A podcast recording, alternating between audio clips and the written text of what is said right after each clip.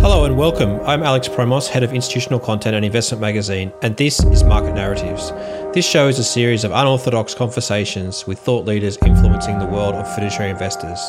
For more related insights and analysis, please remember to check out our website, investmentmagazine.com.au, and subscribe for a free email. And with that, please enjoy this week's episode.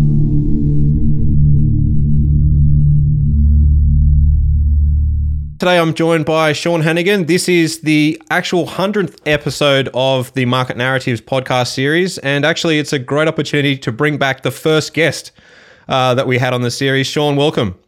Thanks, Alex. I, I think it's uh, incredible that to think it's been 100 episodes since we had that first one. Uh, congratulations, mate. That's really that's really impressive. Well, thank you. It's uh, probably a bit of um, determination and it's COVID um, and just a curiosity to just go and reach out to as many people as I can, talk about as many different parts of the market as I can as well. And it's a good opportunity to really broaden out people's ability to talk about anything, particularly when you can't travel. There's not really the same amount of events, and people are looking to to share their views. Right. Now, last time that we spoke, you were, I think, actually trapped in Whistler. Uh, COVID was starting to hit, and um, you were looking to try and work your way back out of Whistler to come back home to New Zealand. How you know what actually happened since then? Yeah, so we uh, so we finally the, we we got to do a bit of travel in, in Canada. We we did, we sort of they the COVID came out. They opened up enough for us to get in a car, and we did ten thousand kilometres up through British Columbia, Alberta, and up into the Yukon. So we got up into a couple hundred kilometres from the Arctic Circle, twenty four hours daylight, um, which was pretty cool. And then, yeah, end of August, early September, we, we came back to New Zealand. Um, the, the, the plan was to have a month here in New Zealand, then come back to Aussie and start to sort of have a look around, see what opportunities there were. But um, we did have two weeks in quarantine in New Zealand. Um, and at that stage in September, they hadn't opened the travel bubble with Australia. And I could not do another two weeks in quarantine. I just found it incredibly hard you know, given the uh, not working, just trying to f- occupy yourself for two weeks, it was yeah, it was pretty tough. I think throwing a tennis ball against the wall after a while gets pretty boring. So uh, you need to start doing things. But as a guy who follows the markets, there should have been something there that was interesting for you to oh, do. look, and I did, I did. You know, I sort of I I I, read as much as I could, but you know, even trying to read all day is pretty hard work. I watched some pretty, interesting uh, series on uh, YouTube or Netflix. I did the history of the Roman Empire, which was pretty cool. And then, yeah, but then I started to reach out to people. And so we made a decision. So, I, yeah, I, we, we came back to New Zealand because I had my first grandchild born here. So I thought, well, I said to my wife, well, let's just have a look around New Zealand. You know, we both got aged parents here in New Zealand and having a grandchild. I said, maybe, maybe let's spend a few years in New Zealand um, if there's an opportunity. I reached out to a lot of people. Um, and when I got out of quarantine, I started having face to face meetings. And, uh, and I said I'd, I'd, I'd, sort of shake the tree till December and see what opportunities presented themselves. And a, young guy reached out to me. He had a fairly large distribution business, distributing some other people KiwiSaver, and he said, uh, "Would you like to build our own KiwiSaver?" And so I spent several months doing DD, and that's where we're progressing now. So we'll be launching. We'll probably get our first customers in two to three weeks. So we've gone through that process. Yeah, so it's it's pretty amazing how things pan out. I had no intention of ever starting my own business. That was never on the radar but suddenly, you know, COVID deals you a hand and you play the cards you dealt, right? So I'm now sort of starting up a KiwiSaver, and it's really exciting, Alex. You mm-hmm. know, it's actually putting into practice a lot of the things that I'd learned over the years, working both in consulting and in with AMP Capital. And yeah, and that's so there's a bit of a story there, which or maybe I'll talk through. Yeah, look, I'm happy happy for you to give a bit of context in it. Um, obviously, given your background, you know, in portfolio management, and and always very curious to push the dial on things. I'm curious to yep. see how would you approach KiwiSaver. Yeah, so look, it was interesting. So when when I was uh, running the multi-asset business at AMP Capital, the AXA AMP merger happened, and we had IPAC come into our business. So you know, it was interesting. That sort of initially we were so a little bit skeptical of the I the the IPAC approach but within two years, or even less time than that, actually figured out they had it right. And so what they did, which so what what the, the, the you know maybe this is a little bit harsh, but I think this is my perception. At, at what we did is so we, we highly paid, pretty affluent fund managers sitting in an ivory tower, building really smart investment solutions, and then going to the customer or the client and saying, yeah, and I'm talking retail here rather than institutional, and going to the client and said, yeah, swallow this, it's really good for you. Whereas the IPAC approach was so all the portfolio managers in the IPAC business had real proximity to the advisors. They spent a lot of time with the advisors. They got to know and understand the customer need, and then they'd build a solution to meet that customer need. And you know, us on our ivory tower would look at that solution and think, "Oh, yeah, you know, that's not that's it, that's that's no good." But that, but what we didn't, what we failed to understand was that solution wasn't designed for us. It was designed for a very different customer. You have to start with the customer need.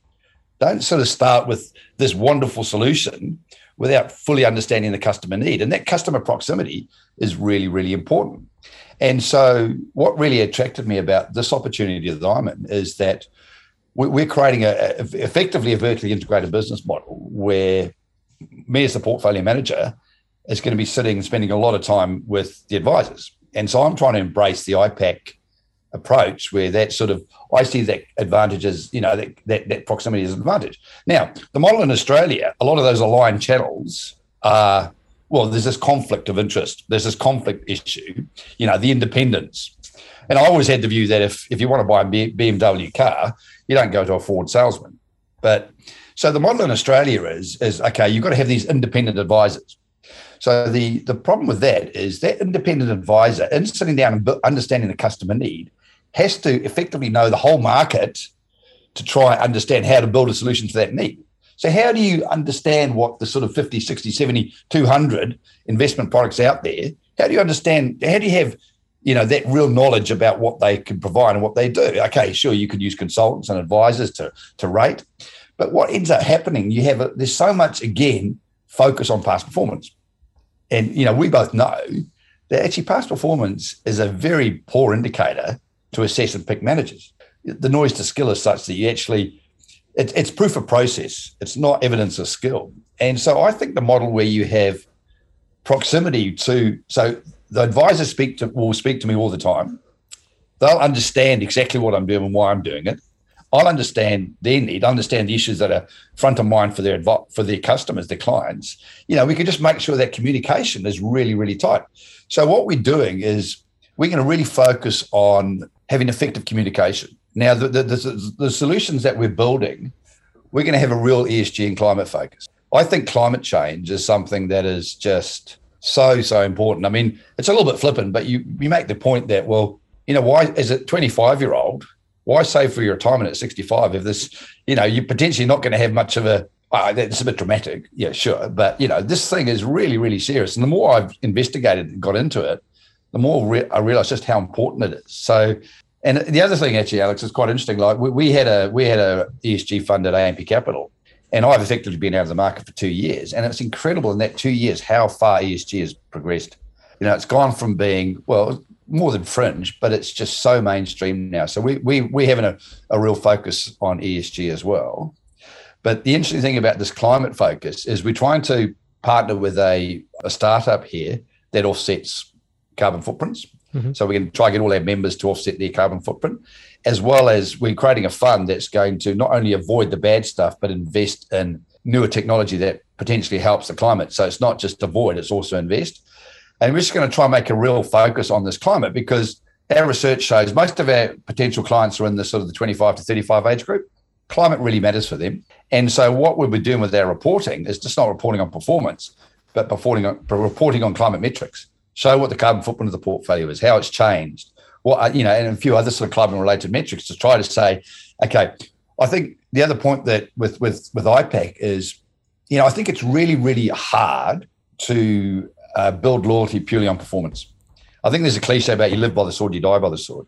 So we want a much deeper level of, well, not deeper, but a different form of loyalty, which is built around aligned beliefs. So be very clear and articulate what your beliefs are, and then just reinforce that through your reporting, communicating? I'm a bit worried that I'm doing all the talking here. No, well, don't worry. I, have taken down a lot of notes because there's quite a few things that I'd really like to to pick you up on. Um, before we go down the ESG path, because I think that's a, a real minefield to to go into. Absolutely.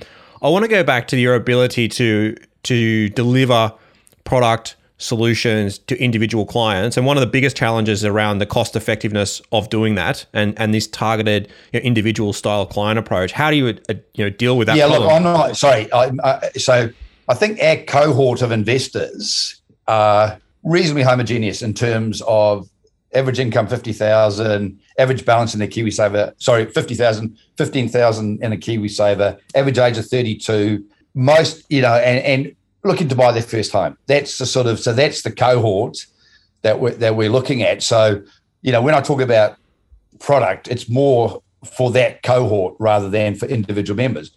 But what is pretty impressive about my business partner is that he has built a advice platform that targets middle New Zealand. So, you know, he, he can do it cost effectively for someone of that cohort, which is pretty which is pretty rare. Now it's not a there's different levels of advice. You know, there's specific and there's there's, there's more the sort of bland advice, which says, okay, you're 32, you want to save for your Kiwi for your first home, that should be in a conservative fund. But the stuff that you save for retirement should be in a more growthy fund. It's that level of advice. It's not saying if you want to live off fifty thousand dollars a year when you're 75, you've got to put an X. You know, that that's far more specific and they will look to provide that advice, but it's more generic advice. But even that advice is good because what happened, a lot of the KiwiSaver default funds were conservative funds because the, the default providers were saying, listen, we, you know, we don't want to have a negative return. That's going to spook the investors. So we'll make it a conservative fund, and that's not really where you want to be if you're saving for your, you know, you've got a 40 year time horizon. Definitely not if you're 25. So I'm sort of curious then, how do you think about talking people through that? You know, how do you give them enough advice to actually understand that if you're in a more growth orientated space, particularly as you now start talking about the need to invest in newer technologies, some of these newer technologies do have higher risk and there's higher yep. higher potential for for drawdowns. How do you yep. then sort of explain? Yeah, well, look, I mean, that, that's about that's about portfolio construction, Alex. You know, and so we've tried to build a fund that has is just going to manage that volatility. So we have a we have a core exposure to global equities uh, and emerging markets, and then have a, a, range of thematic funds with a sort of five to six percent allocations built around that. So it's almost you know a bit of a barbell. It's not low vol, but it's but we're trying to manage that risk. And the average growth fund in New Zealand's 80-20 and we've made this fund um, 70 30 just to try dampen that volatility. So, yeah, there's, there's more about the portfolio construction. So, the, the, the, the engagement with the members more just about saying, okay, this is a long term retirement. You know, and the other, sorry, the other issue in New Zealand, which the KiwiSaver here, is that people only contribute between four and 5%. You know, the contribution rate is, is although you do have, there's no means tested super. There's, there's super here that's not means tested.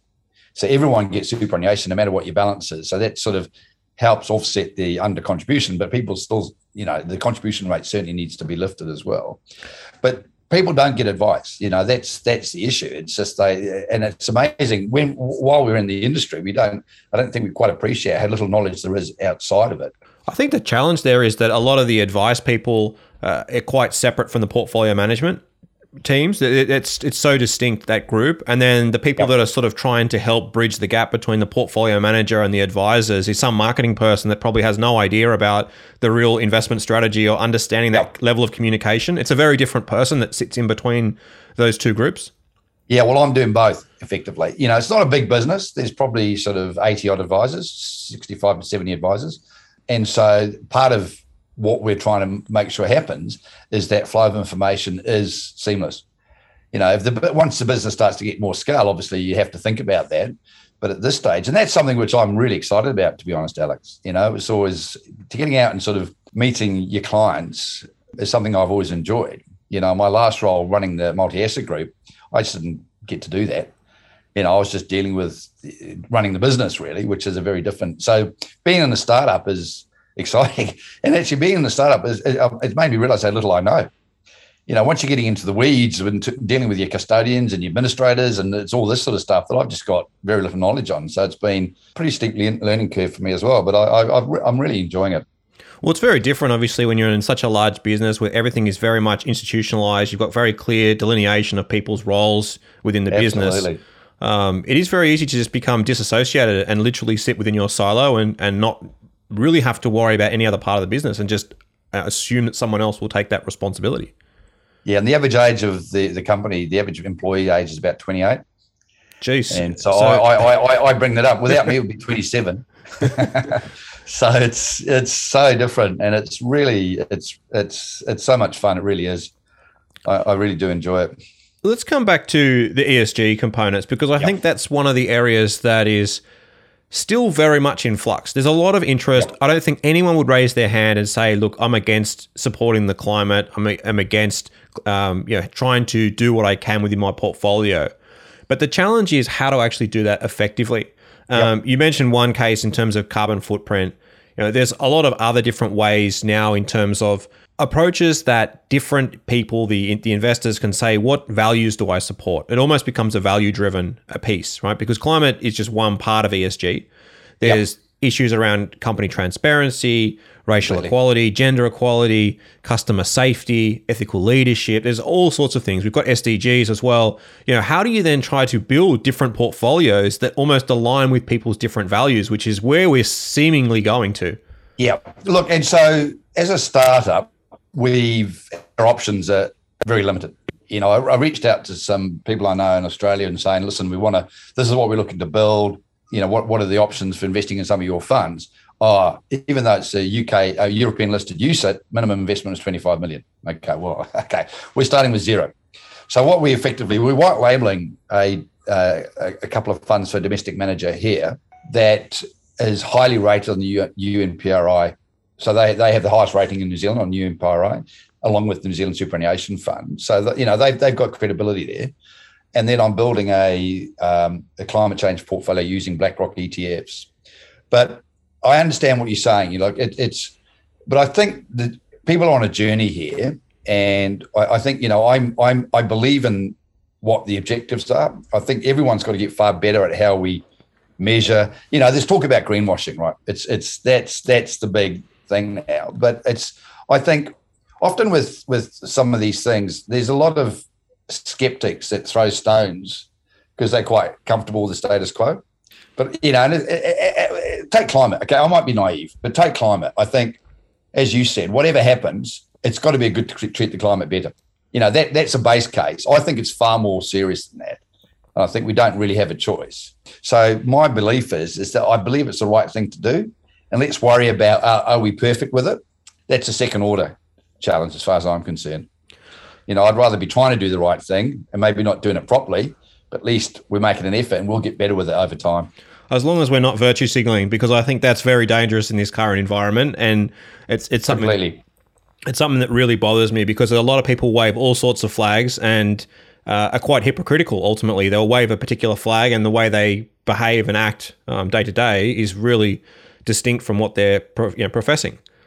Yeah, and that's one of the things that we've I've said to my business. We need to be authentic because, especially the you know the Gen Ys and the Gen Zs, they can scent, smell when people aren't being authentic. I think their radars are really strong at this, and not you know there's nothing worse, absolutely as you say, to be professing to be the sort of the best in class, whereas it's just it's not authentic. You know, you can't talk about being a climate thing and um, focus and then drive around in a sort of uh, six liter car, right? Oh, look, we've got people like that that drive around in Land Cruisers and so forth that uh, are very, very pro uh, ESG, right? That's just unfortunately the, the, the type of life we, we live in these days.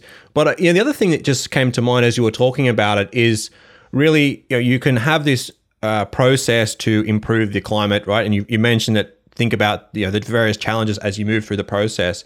It's almost as though you need to explain to the members how would you actually go about improving your investment process that actually has a greater and greater impact? So you mentioned about etfs right? You mentioned sort of blackrock yep. etfs is one way. Some people then criticize okay that's the start that's passive. How can you then be more active? How do you then go to different technologies different sectors? How do you then go to private that's, that's, investments? Absolutely and that's our journey. You know as we get scale we intend to get far more active. And ideally, I, would like to, I think there's New Zealand, we'd like to bring managers to New Zealand that we can partner with, put into our portfolios, but also offer to the New Zealand marketplace. You know, and so I think Australia will be an attractive place to identify and find those managers. Australia is a much, much larger market. And so, you know, we've, as part of our as our as we communicate with members, we'll talk talk about our journey. You know, we're on this journey together. This is where we want to get to. But at the moment, you know, our scale limits the opportunity set that we can take advantage of. But certainly, as we evolve, we want to be far more have far more ownership in terms of how we do this. But as a as a as a small startup, the options are somewhat limited, particularly in New Zealand. How much do you also you know think about the current market environment? Uh, in terms of being a startup and trying to get people in? Because obviously, I know track record is no reflection of the future, but you've yep, got a situation yep. where people are pretty much on tender hooks as to whether markets are overvalued, both equities yep. and bonds. you're starting a new business. The risk is you get some drawdown. You know, how does that sort of play into your? Yeah, framing? and look, and, and I think what's where we're fortunate is, as I talked, as I've said about our cohort, they're 32s. So actually, a, a big market correction would be a good thing. Perversely, they've got very little money invested, and so it'll be opportunity to invest at far more attractive valuations. You know, and so again, that's the message that we're going to say. Listen, you know, markets may be expensive, but I think there's a look. You know, quite frankly, I, I've, I've been worried about markets for two years now. You know, and I think it's uh, Two I think it's probably a good time to have a I think I'm ten years. I'm probably on, on on you, unfortunately. yeah, absolutely. And look, and I think it's just such a.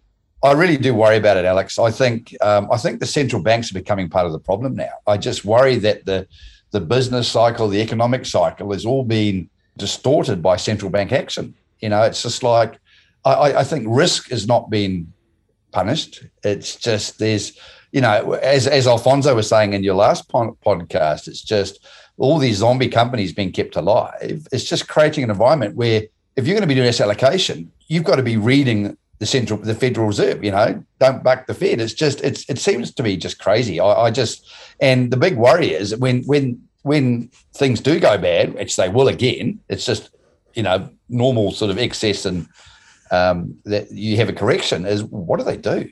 You know, if, if people are central banks have massive balance sheets, quantitative easing is becoming less and less effective. Fiscal expansion is, you know, that's fine, but even that point starts to get a challenge. I, I just, I really worry about the the environment. I just think we're going to get a a fairly healthy correction, um, and I just think the central banks you know, even now they're talking about, you know, not thinking about, talking about, talking about, you know, tapering and in 2023. Or it's just, it's just, it's incredible. Oh, and we get little little volcanoes that erupt constantly alongside any potential uh, threat of of tapering. And um, this is this is not a healthy market in that sort of circumstance. No, and it's just everything's been, you know, the, you sort of bonds at zero, negative nominal rates, negative real rates. It's just it, it's making sort of the, the a lot of the well, for people like me that have grown up through the 80s and 90s and 2000s, it's like how you think about managing markets is actually it creates a bit of a challenge. It's just it's just it's all this just follow the Fed. It, it is it is very much in, in, in that particular way, and I think the other challenge is because the Fed's providing still so much liquidity ultimately, or de facto providing liquidity, you're seeing huge amounts of uh, of asset price inflation, and Yep. uh, people feel they've just got to get on board because they're concerned that inflation is going to hit them, and and well, how do I deal with that? I just throw it into assets, and whether it's in the financial markets or the real asset, house prices, cars, collectibles. Any any Yep. rubbish is uh, is is running pretty hot. Yeah, Um, and I think you know, and then you get all this sort of the political uh, sort of fallout from that, which is Trumpism, etc., where you have you know people living on wages that don't have the assets are just really falling behind. You know, this and so you, we we do need wage inflation. We need a bigger share of the pie to be going to labor rather than shareholder. And I, you know, I just think the, the longer it goes on, the more the sort of the the snapback potentially will be. And so thinking about it from a portfolio portfolio perspective, it is a real challenge. And I, I, I guess it's yeah, I, I don't. The, the solution is you've got to start to get into more niche type investments, and I guess there's an advantage being a smaller fund. You have the opportunity to do that, you know. But this big wall of money, I love. I loved Alfonso's analogy about being in a in a nightclub. you Likewise, know, everyone rushing for the door. It's like that's exactly that's how it is. right. I, got to ask you around the niche investments. It's something that is definitely front of my mind um, as as I run my own personal portfolio and, and think about the current risks that are in the market. It's very much almost like a a very low risk piece, a sort of a mid risk value oriented tilt, and then a Yep. very nichey, almost biotech approach, things that can really Yep. go 10, 20, 30x. Right. Um, I'm curious around how do you think about it, you know, in terms of the current trajectory of, of financial markets with the amount of concern around risk and then Yep. you know the potential to still capture this large upside because there is a lot of technological gain that's coming. Um, how do you then sort of capture sort of the Well, so yeah, a- and, so that's sort of what we're doing with the climate fund. So you know, we've we've got an exposure to developed markets and emerging markets, and so that's your broad market exposure, and then a, a portfolio of inflation-linked bonds and green bonds, um, just to give you that sort of that, that bond exposure. Both of those have durations of around eight, which is long duration, and so you, you know that's that's a little bit of a worry, but I just don't know how far rates can rise. I just think, given the amount of debt out there, I just I can't see rates going up one two percent. It's just I, I, you know unless the inflation genie really gets out of the bottle, and I'm not convinced that's going to happen. I think there is the, school of thought about the supply bottlenecks being unblocked, and interesting Alfonso's argument about. Uh, you know the zombie companies keeping supply excess supply out there you know so so that i'm not too concerned about that and then, you know, on the thematic side, you have these exposures to these new technologies, and I think that's that's the way to play it. I think it's. Uh, I would like to get some exposure if I had it, if the opportunity, as we get some scale into into land slash agriculture. I think that's uh, that's an interesting area, given you know what's happening with on the back of climate change as well, because you're obviously going to get certain areas where it's going to be far more difficult to farm, and, uh, and other areas are going to have to pick up the slack. So I just think if you can if you can tilt, and I think New Zealand's a good opportunity for that. I think we were potentially down here being a more favourable environment for producing protein, and I think that's an important part. So you can you can think about some of these long term trends and try to play that as part of the portfolio, but it's getting the allocations right between those. Uh, but I think what the way you articulated it actually is quite right. You know, I think you have your your portfolio dampeners on one side, your core, and then these playing playing these more sort of thematic things. It's interesting, isn't it? I don't think I don't think superannuation funds have been very good at diversifying over time they've thought about every other diversification component, but time and and Roger Urwin at um, at Willis Towers Watson used to talk about this. You know, let's play some long term trends that may have a pretty low probability, but it could be quite significant. And certainly, climate change is one of those, right? So if you can start to allocate a portion of your portfolio. So what we will do with our clients is we won't. We, they won't put everything into a climate change fund. I don't think that's, you know, they'll put it into a partly into a growth fund and partly into climate. So climate will be almost a bit of a barbell in itself to their core part of their portfolio, which is run by a manager, which is far more dynamic in the asset allocation and the stock selection.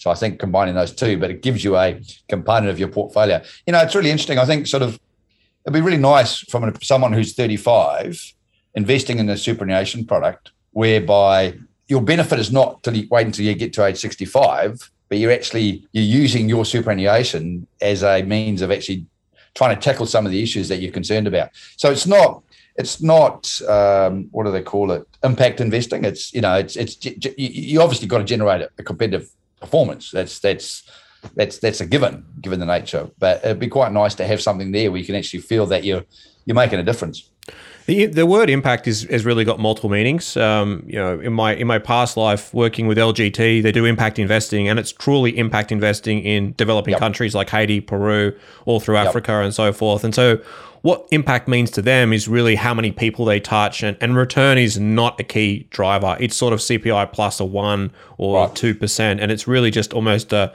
a very, very defensive, conservative style investment for endowments and, and some very high net worth people. Um, so impact is sort of thrown around a lot in the yep. traditional institutional class. I'm not sure if it really does line up with that space. I want to also go back to your, other conversation around super funds and and what their struggle is. They've also got a huge struggle in the competitive environment. You know, it's yep. it's a highly competitive space. You're, you're ranked every year, every quarter, um, and at the same time, you're trying to create a portfolio that makes sense for your members, but still try to manage your business risk at the same time because the yep. business risk is related to your performance risk. It's a very hard challenge. Yeah, and it is. And I, I think, you know, I think we've had this conversation before. I just think this obsession with performance is, is counterproductive. You know, the analogy I give here is, is uh, I've, I've often given if you want to go from Sydney to Melbourne, just plan to take 10 hours. Don't go hire a V8 car and try to do it in six.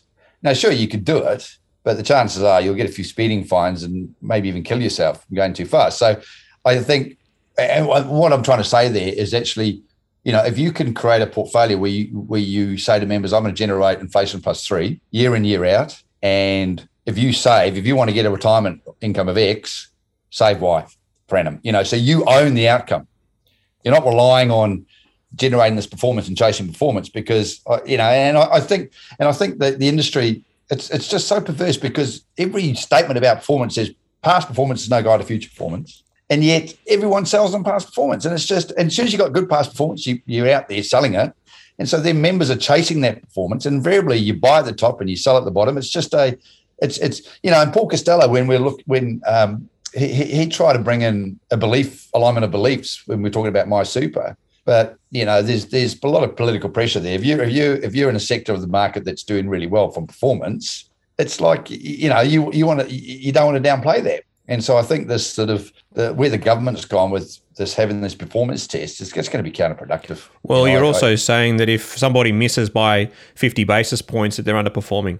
Like yeah. it's it's it's fascinating that that's that's considered underperformance, um, particularly with the amount of volatility that's in the markets.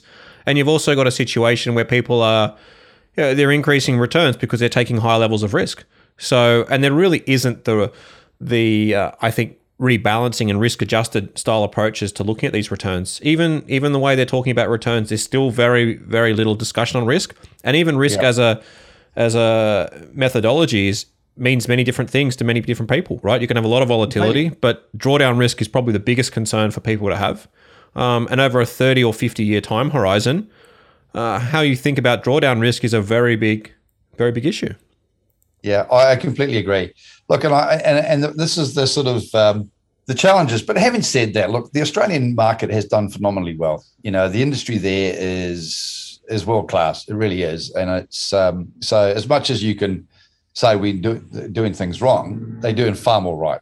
You know, and it's sort of it's just I think I don't know what the market size is now, getting up to three trillion. Yeah, three trillion is, is fair with with super plus also some of the wealth management groups and that's another whole space that's very interesting. Wealth management. Um, there are a number of people that are high net wealth, um, uh, limited by the amount of money that they can obviously put into their super because of the tax benefits, and the spillover money is now going into into wealth. So, you know, to that end, there's there's another exciting part of the marketplace that is getting a lot of attention, and that is the the the wealth uh, space at the moment. Well, that's exactly right. I think a lot of you know the, the, the big retail banks, etc. A lot of the the advisors and stuff are spinning out and going into these much smaller privately owned distribution businesses, and I don't. I'm not fully aware of the the the regulatory scrutiny of that of that side of the market. I, I, I don't know, but it's sort of um, yeah, it's interesting. It's um, evolving rapidly. But I still, you know, and the other point that we haven't talked about is this issue about retirement, you know, retirement income, and how that's sort of progressing. And I think the government's come out with a discussion paper on that. But I think you know the, one of the things there is, is our market's obsessed. It's it's grown up as an accumulation market, and I think we have to get far more uh, effective at communicating about what the income is going to be in retirement rather than what the capital value is. Uh, you know, the the analogy: if you had a million dollars ten years ago, that could provide you a very comfortable retirement in terms of a you know dollars per year. Um, you need if, if you want hundred thousand dollars a year in retirement, I think you have to probably need two and a half million or, or so. You know, whereas ten years ago, given where yields were, you, you, need a fraction of that. So I think there's has to be a whole reframing of the way we communicate. Um, and the other thing is volatility. You can if you're a 25 year old or 35 year old and you and your portfolio goes down for 10 percent, if you're talking about an income in retirement age 65, it has no impact Yep. You know, and so people start to understand volatility relative to the end game. It's just so I think the industry, but as soon as you everyone's obsessed about how much the capital value's gone up in the last 12 months compared to everyone else, you can't you you, you don't move away, you know that doesn't that doesn't work.